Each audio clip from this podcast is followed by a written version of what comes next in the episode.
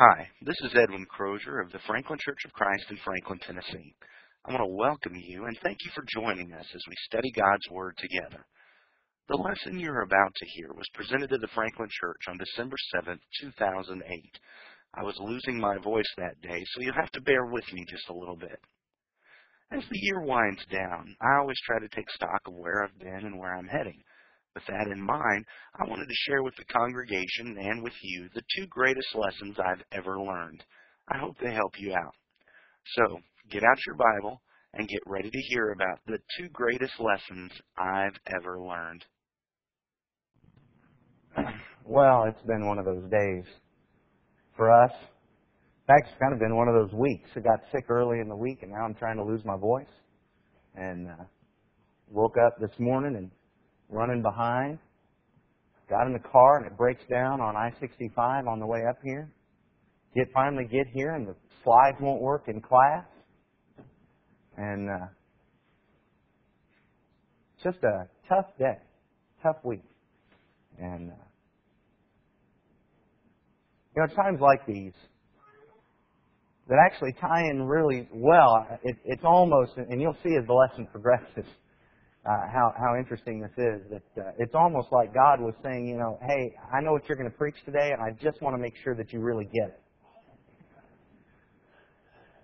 Because what I was going to start off by saying was, you know, it's the last month of the year, and as is the case, we often take the last month, and I know I do, and you're probably the same. Just naturally, we we think about what's happened in the year and what might happen next year, and where we've been and where we're going, and what we've learned, and what we still need to learn. And, and what I wanted to do this morning is we, we take a few moments. I just wanted to share with you the two greatest lessons that, that I'm trying to learn. I, on the one hand, I want to say I have learned them, but, but on the other hand, there's still kind of a growth process, at least on the second one. And uh, the two greatest lessons that I've ever learned, I just I wanted to share those with you this morning. Before we get into that, would you pray with me, please? Almighty God and Father in heaven, we praise you because we recognize that you are indeed God. And we love you and we thank you because you have blessed us far more than we deserve. And we, we remember that. And Father, we're thankful for your Son whose death washes our sins away. And how that hope of heaven, because of that sacrifice, so outweighs any trouble and turmoil that we might have. We recognize that Everything that we endure in this life is not worthy to be compared with the glory that will be revealed in us when we're in heaven with you forever because of your love for us. Father, we love you and we thank you and we pray that you would carry us through the turmoils and the struggles, that you'd carry us through the good times, that you would help us to lean on one another and to lift one another up. We're thankful, Father, for your love, and we love you. Through your Son's name we pray. Amen. The number one greatest lesson I think I've ever learned is there is a God. Genesis chapter 1 and verse 1 starts off the Bible by saying, In the beginning, God created the heavens and the earth. And I believe that statement. And I don't believe it just because the Bible says that, but I believe it because I accept the argument that Paul uses in Romans chapter 1. In Romans chapter 1, and verse 19. For what can be known about God is plain to them, because God has shown it to them. For his invisible attributes, namely his eternal power and divine nature, have been clearly perceived ever since the creation of the world in the things that have been made, so that they are without excuse. I believe it because as I look around me, I just can't help but see that, that there's got to be more than just us here. When I take a look at the universe and the, the vast expanse of it, I, I'm just, I'm amazed. I, I don't understand how anybody can look at that and not see that God is there. When you take a look at the fact that we're, we're here on a planet that is perfectly suited for our existence. When you take a look at the precision with which we have day and night and weeks and years and seasons and months, it's, it's just phenomenal. When you take a look at the fact that we are situated in a galaxy that's moving something, I mean, some folks have suggested like 170 miles, 75 miles per second. The Milky Way is moving through space at 175 miles per second. Uh, that, that's just amazing. In, in a solar system, that's the sun that's moving like 300 miles per second through that galaxy, on a planet that's revolving around the sun at, at I can't even remember what it was, just you know like 10 to 15 miles per second that's rotating on its axis at a quarter mile per second, and a moon that's revolving around the earth at half a mile per second. And yet all of that happens with such precision that we can take a ship, launch it from the earth, and know exactly where the moon's going to be so that we can land it on the moon and vice versa get it back. That's how precise that is. You know, when we see a watch that is that precise, we don't think that that happened accidentally. We know that somebody put it there. Then we bring it down onto a microscopic level and we turn on our microscope and we look at something as small as the human cell.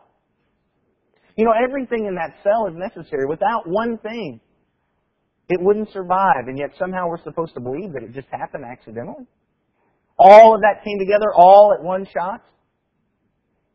We can get even smaller and take a look inside the nucleus at just one little strand of, of DNA that I'm told by searching on the internet has 750 megabytes of information in every little strand of DNA that, that is kind of like the blueprint and the instructions for everything else that makes us up. It tells us everything that uh, is supposed to happen, and that just that just got started all accidentally.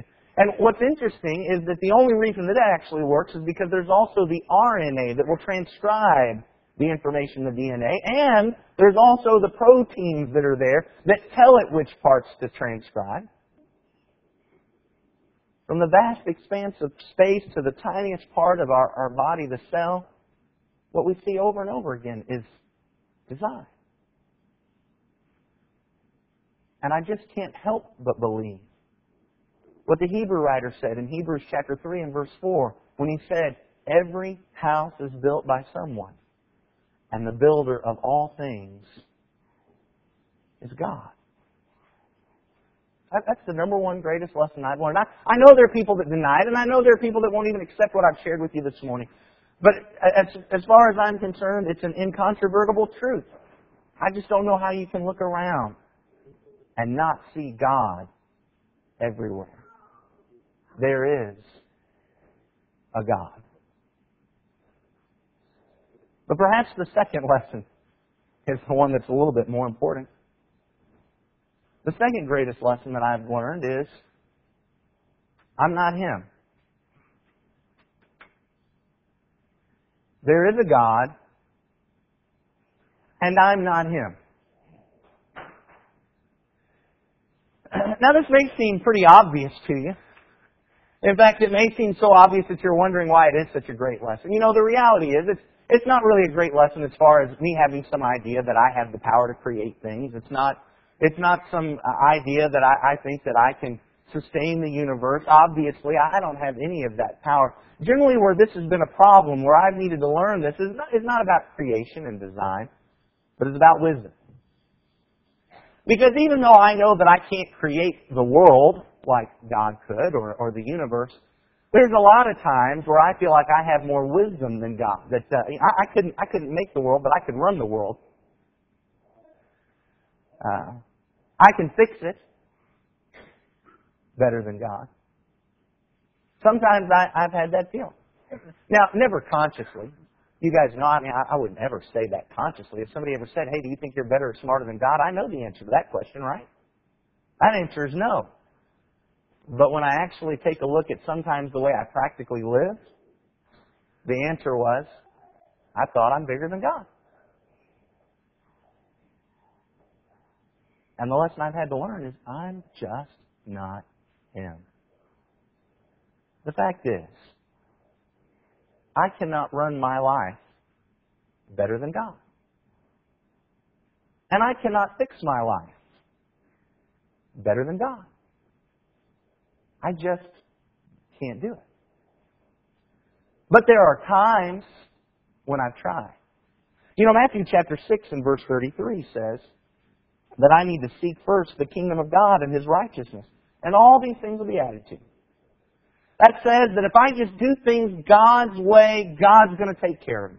If I just seek what His will and rule in my life is, He's going to add all these other things to me. He's going to take care of. Now, the problem is, there are times when I think to myself that, well, no, what I really need to do is I've got to figure out how to take care of my daily needs first. If, if I can take care of my daily needs first, then I'll start focusing on the spiritual things, and, and that'll be okay because you know I've got to have my daily needs first. Or sometimes it's not even daily needs. Sometimes it's just recreation and luxury. I got to get those things in first. Maybe if I do that. Or, or sometimes it's the idea of trying to seek popularity and, and influence and wanting everybody to like me. If I take care of that, then I can focus on the spiritual things. But I tell you what I've learned. None of that ever works. I think sometimes we have almost a schoolboy mentality about living life and serving God. In school, we want to know, well, how much work do I have to do to pass? Or how much work do I have to do to get an A? And, and it's almost like as we're taking a look at the scripture and we're looking at what God says, we, we have this idea that we're saying, how much do I have to do that's good enough so I can pass? I just have to get 65% of it or, or maybe 92% of it to get an A. Uh, that's, that's not the way it works. God hasn't given us His will so that we can be good enough to earn our way into a passing grade to get to heaven. God has given us His Word because His Word works. God has given us His Word because His Word tells us the path to freedom. God has given us His Word because His Word can run our lives effectively. And so it's not, well, how much of it can I do to be good enough? It's, if I want freedom, if I want success, I've just got to surrender myself to this. I just got to do it. Galatians 3.20 talks about it. Galatians chapter, excuse me, not 3, chapter 2 and verse 20. I've been crucified with Christ. It's no longer I who live, but Christ who lives in me. And the life I now live in the flesh, I live by faith in the Son of God, who loved me and gave himself for me. I just need to surrender myself to whatever it is that God is saying. Not arguing against it, not trying to water it down, because if I'm trying to argue against it or barter with God or water it down or soften it down or, or cut some corners, what I'm really saying then is, I know better than God. And what I need to do is just keep it simple. Just get in the Word. Just do what He says. Yeah, another area. I, I think that I can run my marriage and family better than God. Now, God has told us some things about marriage and family. We can look in Ephesians chapter 5. In Ephesians chapter 5, beginning at verse 23 and on down through chapter 6 and verse 4. And, and we've read these, these passages. Wives, submit to your own husbands as to the Lord, for the husband is head of the wife, even as Christ is head of the church, his body, and is himself its Savior. Now as the church submits to Christ, so also wives should submit in everything to their husbands. Husbands, love your wives as Christ loved the church and gave himself up for her that he might sanctify her, having cleansed her by the washing of water with the word, so that he might present the church to himself in splendor, without spot or wrinkle or any such thing, that she might be holy and without blemish. In the same way, husbands should love their wives as their own bodies. He who loves his wife loves himself. For no one ever hated his own flesh, but nourishes and cherishes it, just as Christ does the church, because we are members of his body. Therefore, a man shall leave his father and mother and hold fast to his wife, and the two shall become one flesh. The mystery is profound, and I'm saying that it refers to Christ and the church. However, let each one of you love his wife as himself, and let the wife see that she respects her husband.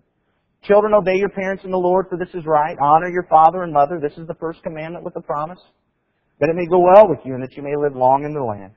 Fathers, do not provoke your children to anger, but bring them up in the discipline and instruction of the Lord. We know that the Scripture talks to us about how we should conduct ourselves in our families, and yet sometimes we I, I know I think that I know better. Or, or I must think that because I don't do what it says. Go my own way. And I take a look at principles in Scripture that apply to the family. And yet sometimes just dispense with those. You know, I mean, the Scripture says in Philippians chapter 2, verses 3 and 4, that I need to view others, including my wife and my kids, as more important than myself. Their needs are more important than mine. And if it says I need to do that, then that's, I just need to do that. Despite what I might think in the moment. If the scripture says, as it does in Matthew chapter 5 and be about verse 22, that, that if I have, if, if I know that someone has a problem with me, that they have something against me, which includes my wife, that my job is to go to them and reconcile and make amends, then I just need to do that. Instead of hanging on to the bitterness and the resentment and the grudges. Hanging on to that anger. I, I just need to do that. Because God's way will work. But sometimes I think that I'm smarter than God and that I'm an exception to this particular statement. And you know what I found?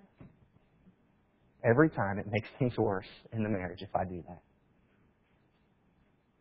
The fact is, in, my marriage and family, whether it comes to taking my family to the assemblies or being at the assemblies, whether it's it's uh, how we deal with our money, how we talk to each other, whatever it is, I just need to say, you know what? I just need to do what God says. God is smarter than me. There is a God. And I'm not Him.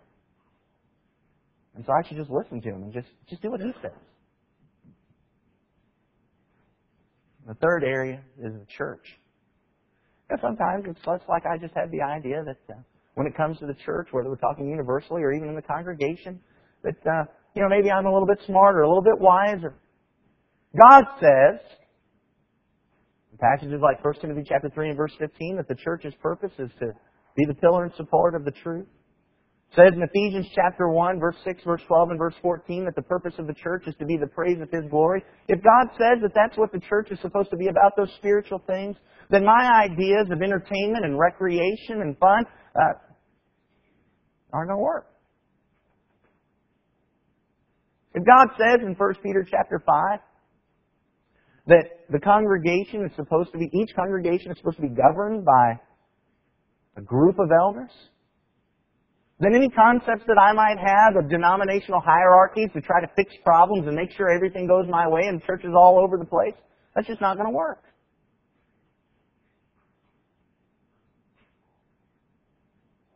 What I need to learn is that my ideas about how to run the church, they're not going to work. What I need to do is just surrender to God.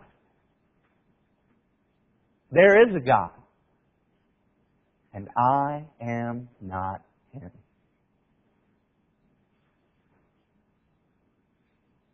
And so, no matter what happens, as frustrating as it might be to be stuck on I 65 with a busted radiator, I have to remember that there is a God, and He knows better than me. And I'm not saying that God broke my radiator. But I do know that Romans 8 and verse 28 says, We know that for those who love God, all things work together for good. For those who are called according to his purpose. For those whom he foreknew, he is also predestined to be conformed to the image of his Son, in order that he might be the firstborn among many brothers. I don't know why all the things happen to us that happen to us. Some, some pretty awful, sorry things happen to us. But I know that God knows better than us and can use those things to help us go to heaven. There's a God, and I'm not Him. And, newsflash, neither are you. You're not Him either. And so, can I encourage you? Galatians 2 and verse 20 says, Crucify yourself. And just live by faith in Him. Just do what He says. Don't argue against it. Don't barter. Don't try to figure out if there's some way to get out of it because I'm telling you, it's not an issue of, well, we're trying to figure out all the lines and rules. I'm telling you, if you just, if you disregard what He says, it's not going to work. Just keep it simple and do what He says. Because He's God. And we're not. I hope you were edified by that lesson. More so, I hope God was glorified. Let's remember the two very simple lessons that we've learned. One, there is a God. Two, I'm not him. If you have any questions about this lesson or some other spiritual issue, or if you have a prayer request or spiritual need, please feel free to call us at 615-794-2359, or you can contact us through our website at franklinchurchofchrist.com. If you're ever in the Middle Tennessee area, we would love to meet you face to face. Feel free to join us for any of our classes or assemblies. You can find directions and times on our website. Again, that's franklinchurchofchrist.com. We look forward to meeting you. May God richly bless you as you draw closer to Him. More importantly, may you richly bless God.